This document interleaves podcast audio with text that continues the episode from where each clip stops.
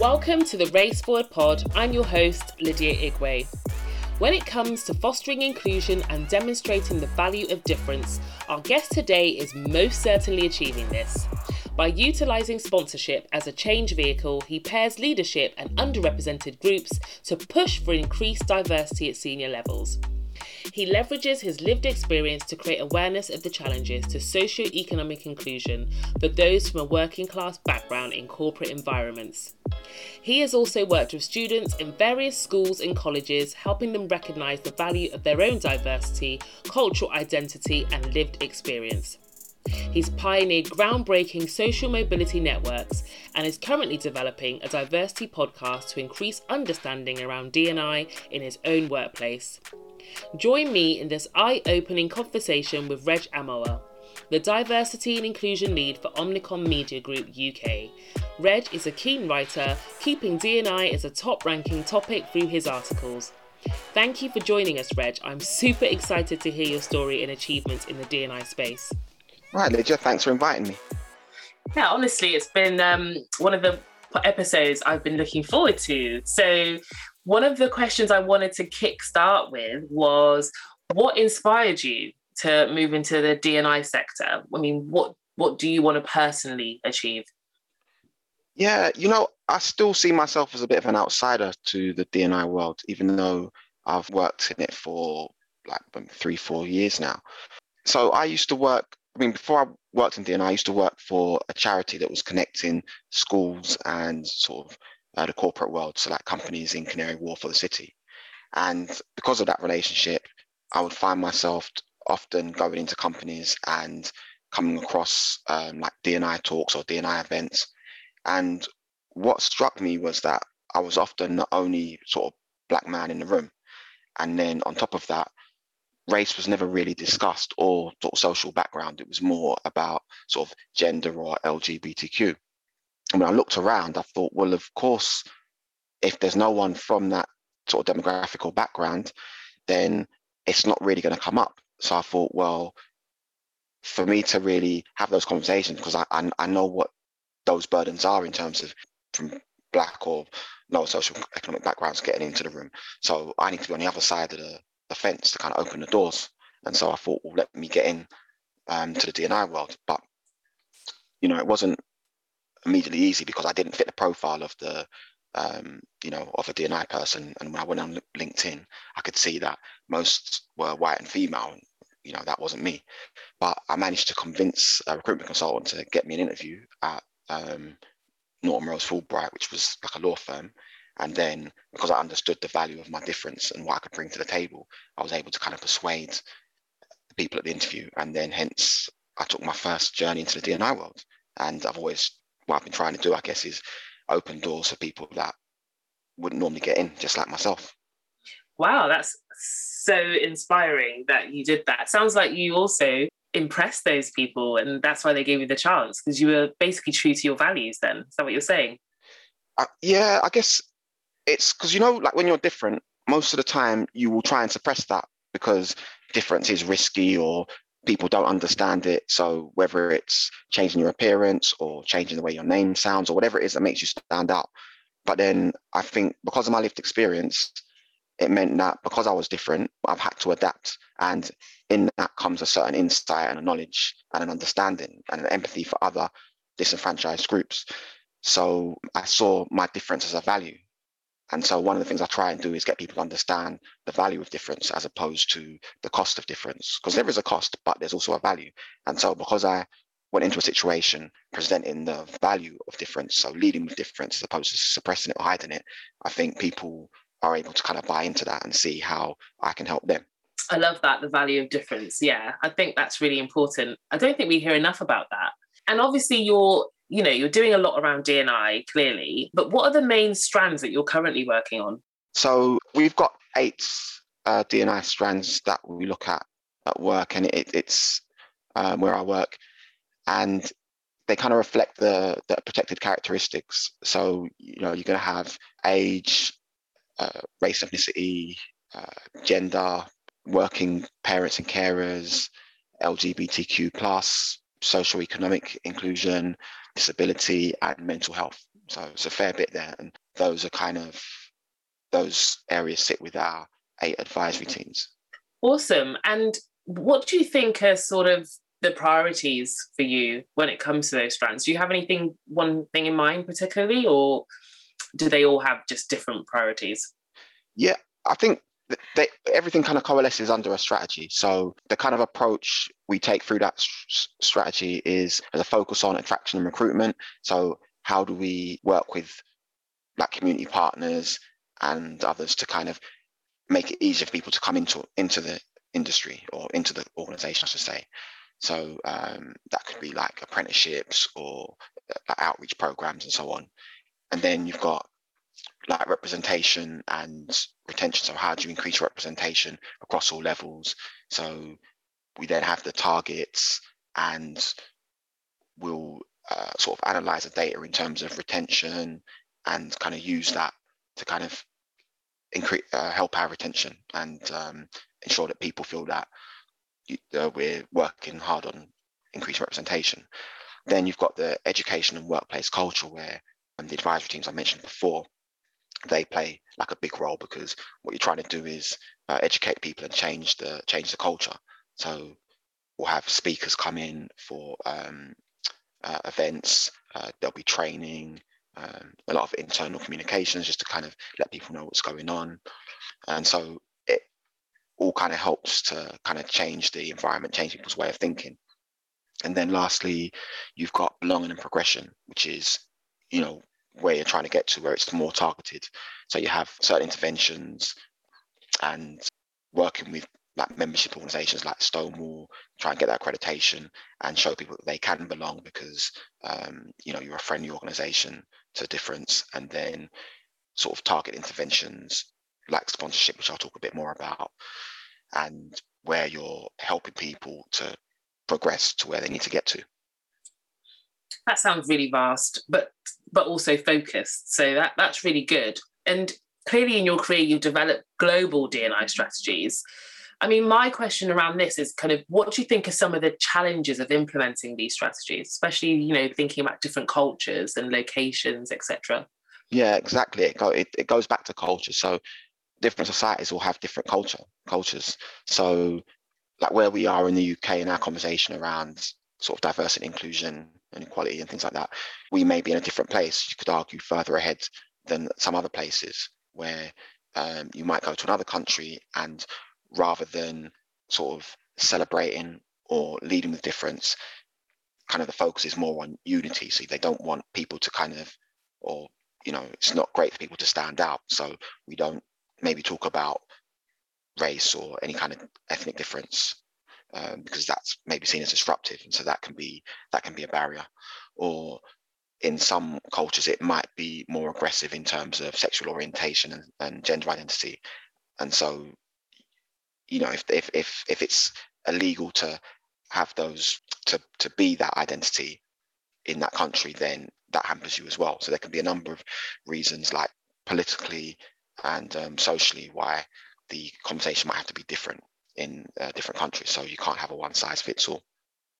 I don't think, yeah, you can have a one size fits all. I mean, that's absolutely clear from the society we're seeing today. But of course, cultures they must take precedence to some extent in terms of how fast you can develop D&I strategies. So how do you kind of deal with them? I mean, obviously, you mentioned about specific things around like gender and you know race not potentially being at the forefront. Do you have any strategies that you've kind of used in the past to try and overcome some of these barriers? Yeah, so I think it's it's to do with giving people proximity, and so I think that's one of the key reasons why I went into like the corporate world, eh, somewhere that was maybe felt like it wasn't my natural habitat, if you like. So, but I went in there because by being there, I could increase the proximity of the people around me. So, mm. you know, I, I, I'll give you an example. Like in my last workplace that I was in, when the George Floyd situation happened, mm. or the murder, I should say, it was something where people weren't immediately sure what to what to say. So there was there was silence, and then you know it was an uncomfortable conversation. But if I wasn't there, it wouldn't have been had. And I said to people, look, um, when I first came here, I was the only black guy in this sort of HR department. And mm. over time, you know, I got to know people, I got to know you all, and you know, we had we socialized together, and I didn't feel like that. But when this situation happened and no one had anything to say, I was back to being only black guy again, and that was hard to say, but it was hard for them to hear as well. But if I hadn't, if I hadn't been there, if I hadn't had that proximity to me as a as a friend and a colleague, it wouldn't have. Do you know I mean? It wouldn't. They wouldn't have been able to kind of kind of engage in that discussion and think, well, what can we do moving forward? So it is about that proximity and kind of opening your mind, and that's why we do so many events. You know, and, and sometimes you've got to be more intentional about it in terms of going into discussions where you might not be comfortable or you might not be an expert in it, but just kind of opening your minds. And even being within DNI, I've had to do, do that myself. So things, areas of DNI that I didn't have proximity to, I had to reach out to people and just have discussions and just understand their experience and their worldview. And it's by doing that that you get the change. Then that makes sense. I think you're absolutely right in terms of that. And you've been working on creating podcasts, right, to dis- encourage more discussion on DNI and I suppose lived experiences, really. So, what are you trying to achieve with this? Can you tell us a little bit about your idea around this? Yeah. So, I mean, the podcast idea has kind of been bouncing around with the different sort of advisory teams as well. I think from from my perspective, when I started my new role, it was been during lockdown, you know, working from home. So it's very hard to kind of gauge the culture you're in. And so I had to spend a lot of time talking to people and just getting to know them and having like, you know, having those kind of conversations where you get to really understand people. And, you know, I found that a lot of the assumptions I might have had about people just based on meeting them uh, like superficially, those were kind of blown away once you once you actually started talking to people. And I thought, this is great, but it's kind of limited to myself. So if we had these situations within a podcast where it could be shared and people could kind of just kind of listen in their own time and then kind of reflect on it and then maybe come together as a team and discuss that would be um, that would be advantageous in terms of change improving or improving the inclusion of, of, of um, the, the, workplace culture. So that's the kind of idea is have a library of podcasts, have time for people to kind of listen and reflect and then come back within a team and kind of discuss what they've learned, almost like a book club. And then I think that's key that people do that within their teams because when people feel excluded, it's usually within that kind of team environment. But if you're having these discussions uh, as a team, then it kind of makes you more inclusive in your in your local environment. I love the idea, absolutely. And I suppose what one of my questions is, how do you get the people to engage in even wanting to be on the podcast? Like, presumably, you're going out to people that work within your organization, right? Yeah, yeah. You know what? You'd be surprised though when you when you talk to people. In fact, uh, when I started the role, a lot of people reached out to me because they were interested in, in, in inclusion. So I had a colleague that reached out to me because he was managing someone who had, I think it was Asperger's, and he wanted to ask my advice on what support his the person who reported to him could get. And then and I thought, well, this guy has like a lot of empathy, like he, he like he really cares. And when I started speaking to him, I found out that um, even though he looked white, he was um, of Aboriginal ancestry, and he was also a gay man. Wow. And so, and I wouldn't have gathered that unless I had a conversation with him. And then it, it got quite, and he told me about his experiences of people thinking he was white. And so saying things around him that they wouldn't normally say to someone who was visibly different. And so that gave me like a lot of insight from his perspective and how his experiences developed a, a degree of empathy that he had for the, the person he was managing. You know, so there are people that really do care about these topics. They may not kind of be the type that will go out on marches or wave flags and so on, but I think everyone knows what it's like to feel like they don't belong for whatever reason, or there's something that made them feel different at some point, and um, they don't want to be in that kind of in, environment where people feel that way.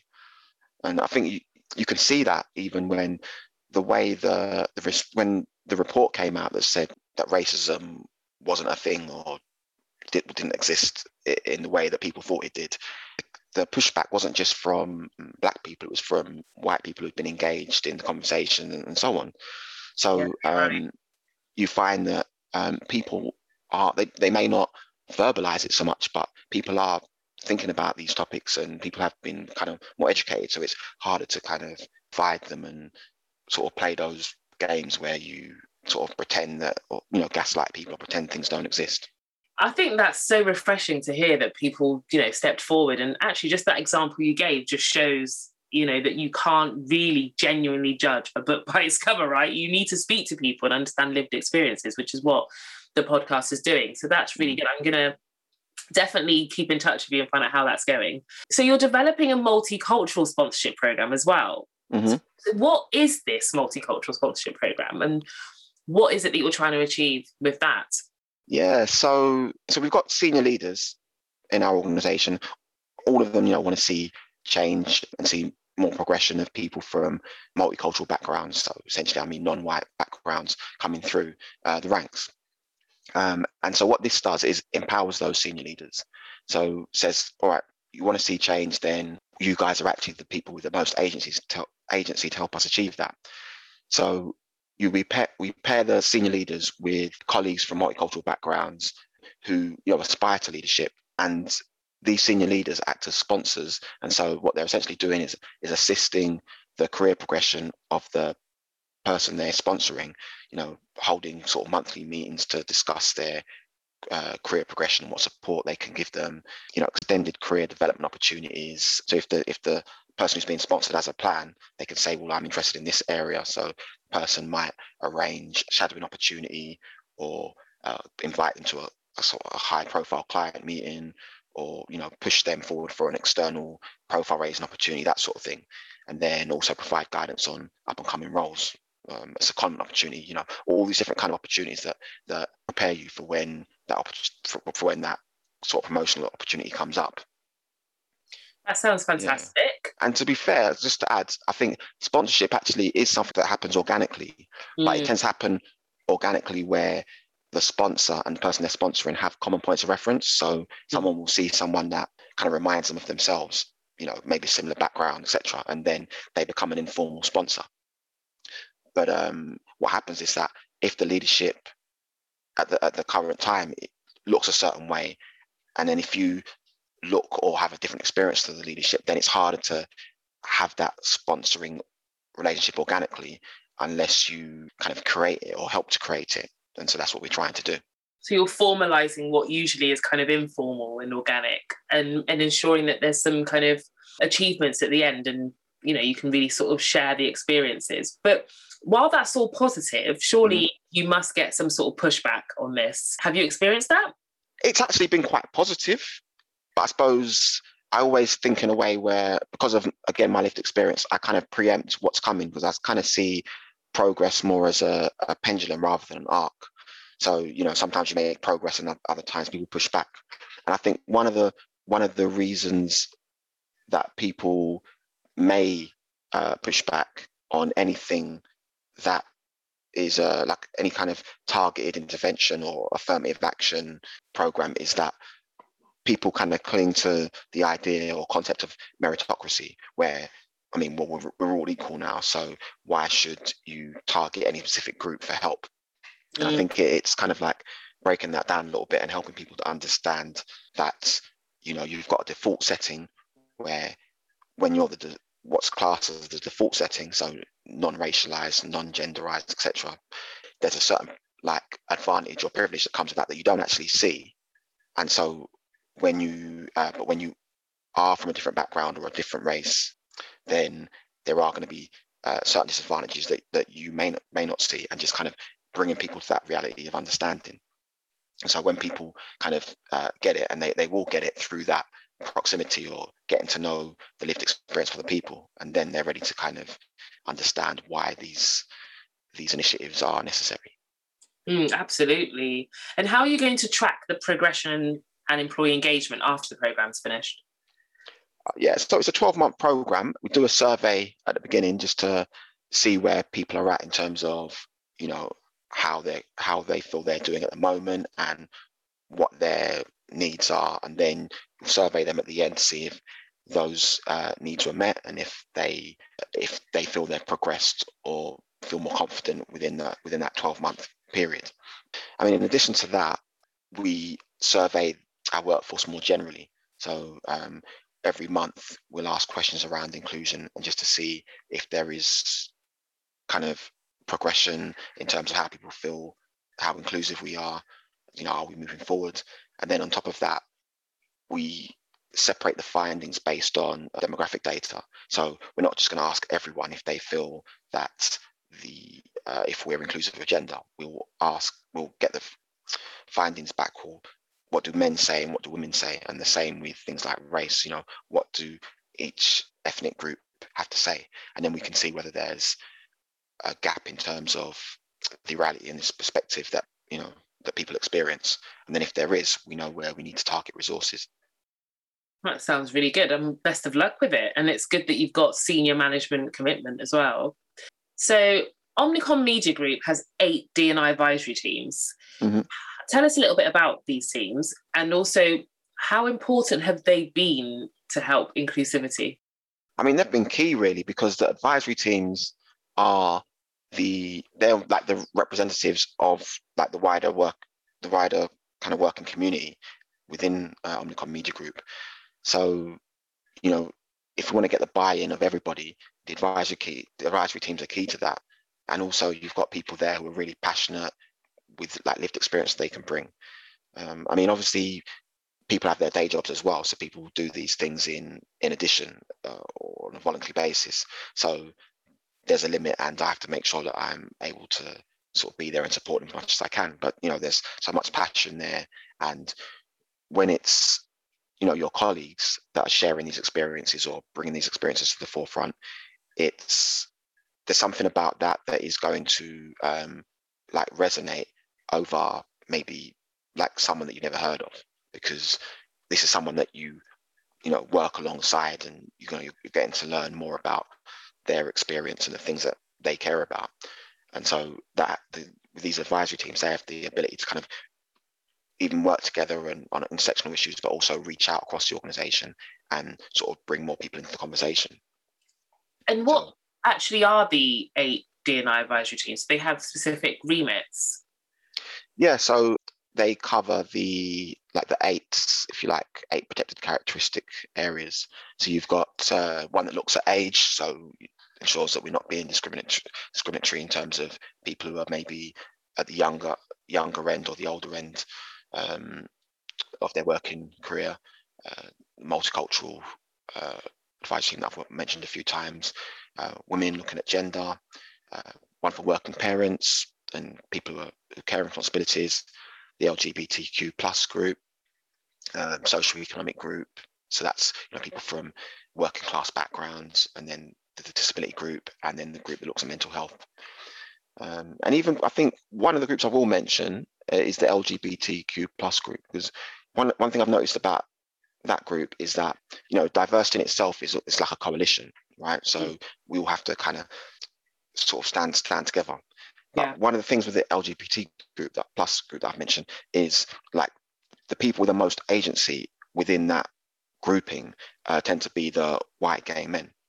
And what I've seen is how they've really gone into kind of they've understood that and they've really gone into bat for the other constituent parts. So you know uh, to kind of really pass the mic on to um, uh, lesbian women or transgender uh, men and women and, and, so on because the struggle for sort of gay rights was, has been the kind of preeminent one the one that everyone's aware of but then it's not so far ahead for the rest. But gay men within that kind of group have really kind of started pushing agenda for the other groups. So i think that's really admirable.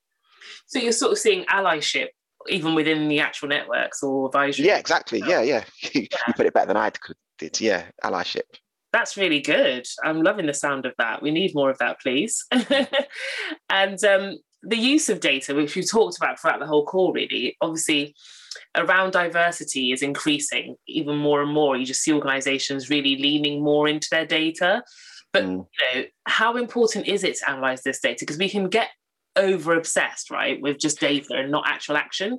But how yeah. important do you think data is when creating an inclusive workplace? So data is important. Actually, it leads back to one of the other questions you said, you know, where people feel that what's the justification for doing these types of things, where the data will give you the, that partly will give that that justification because when you see the numbers, you know, uh, or the lack of representation or, or, or the numbers of people from a particular group that are facing sort of worse circumstances, then that kind of leads you to a to a uh, to a direction to say yes, we need to take remedial action. The data is important in that sense, but you're right that in that there are limitations. The data won't tell you the whole story. Um, so sometimes you'll need some anecdotal um, or lived experience to go alongside that to explain the numbers. But on top of that, if you have very limited data in the sense that there aren't enough people from that demographic uh, represented, then you won't have enough to give you, you to like look at any trends and the data becomes you can't get anything too meaningful from it. So that's when you will have to kind of look more closely at the lived experience and bring that to the to the forefront to try and explain what's going on. Yeah, I think you're right. It's finding the it's finding the balance basically, mm. isn't it? And when it comes to data, I mean, are you aware of any really good tools that people can use? Because also, you know, just data itself is it's a full time job. So, are there any tools that you particularly use for analyzing data? Yeah, so I mean, we we've got one of our agencies that specialised in that, so that kind of gets almost outsourced. So we get people do our kind of surveys, and then once the surveys go off, they'll then it'll then be sort of analysed by the you know the data specialists.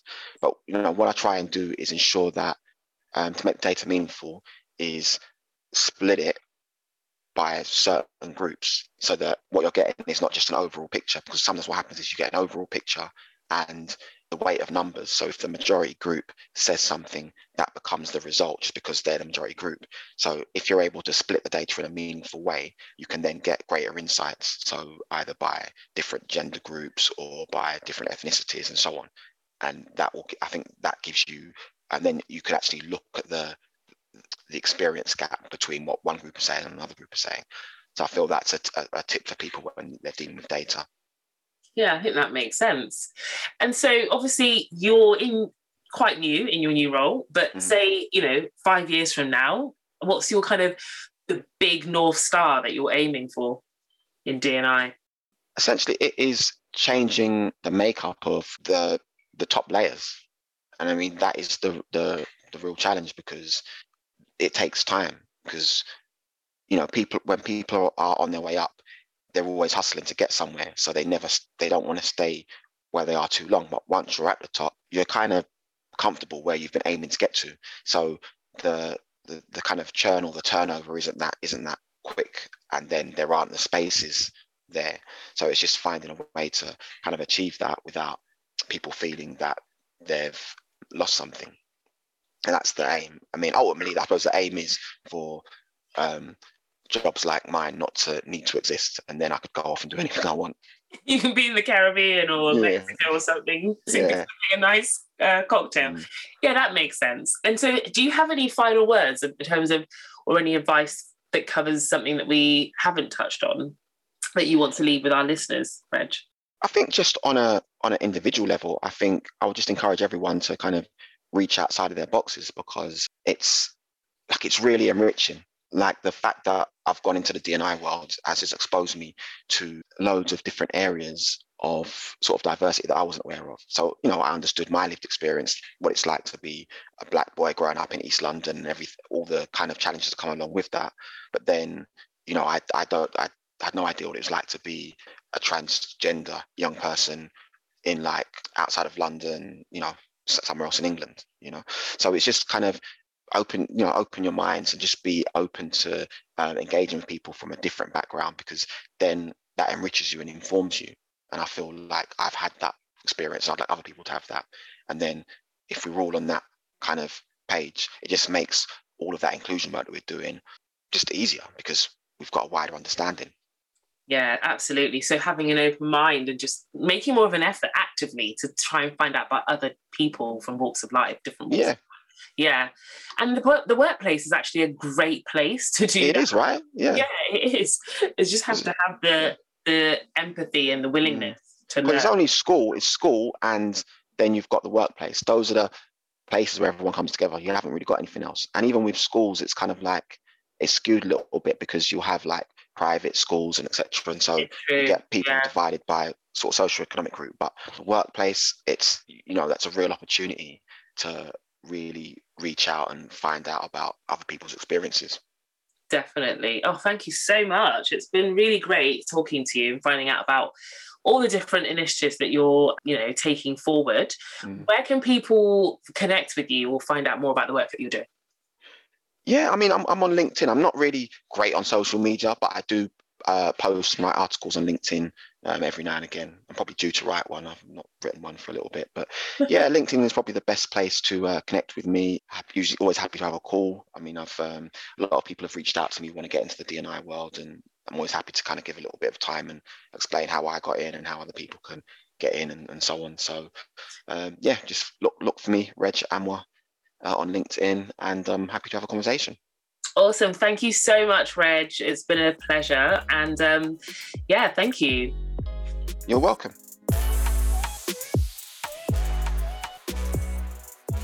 Thank you for listening to the Race Forward Pod. I'm your host, Lydia Igwe. If you enjoyed this episode, please don't forget to subscribe and leave a review on Spotify or wherever you listen to the podcast. Do visit us on social media at RaceForwardPod or visit our website www.raceforwardpod.com. See you in the next episode.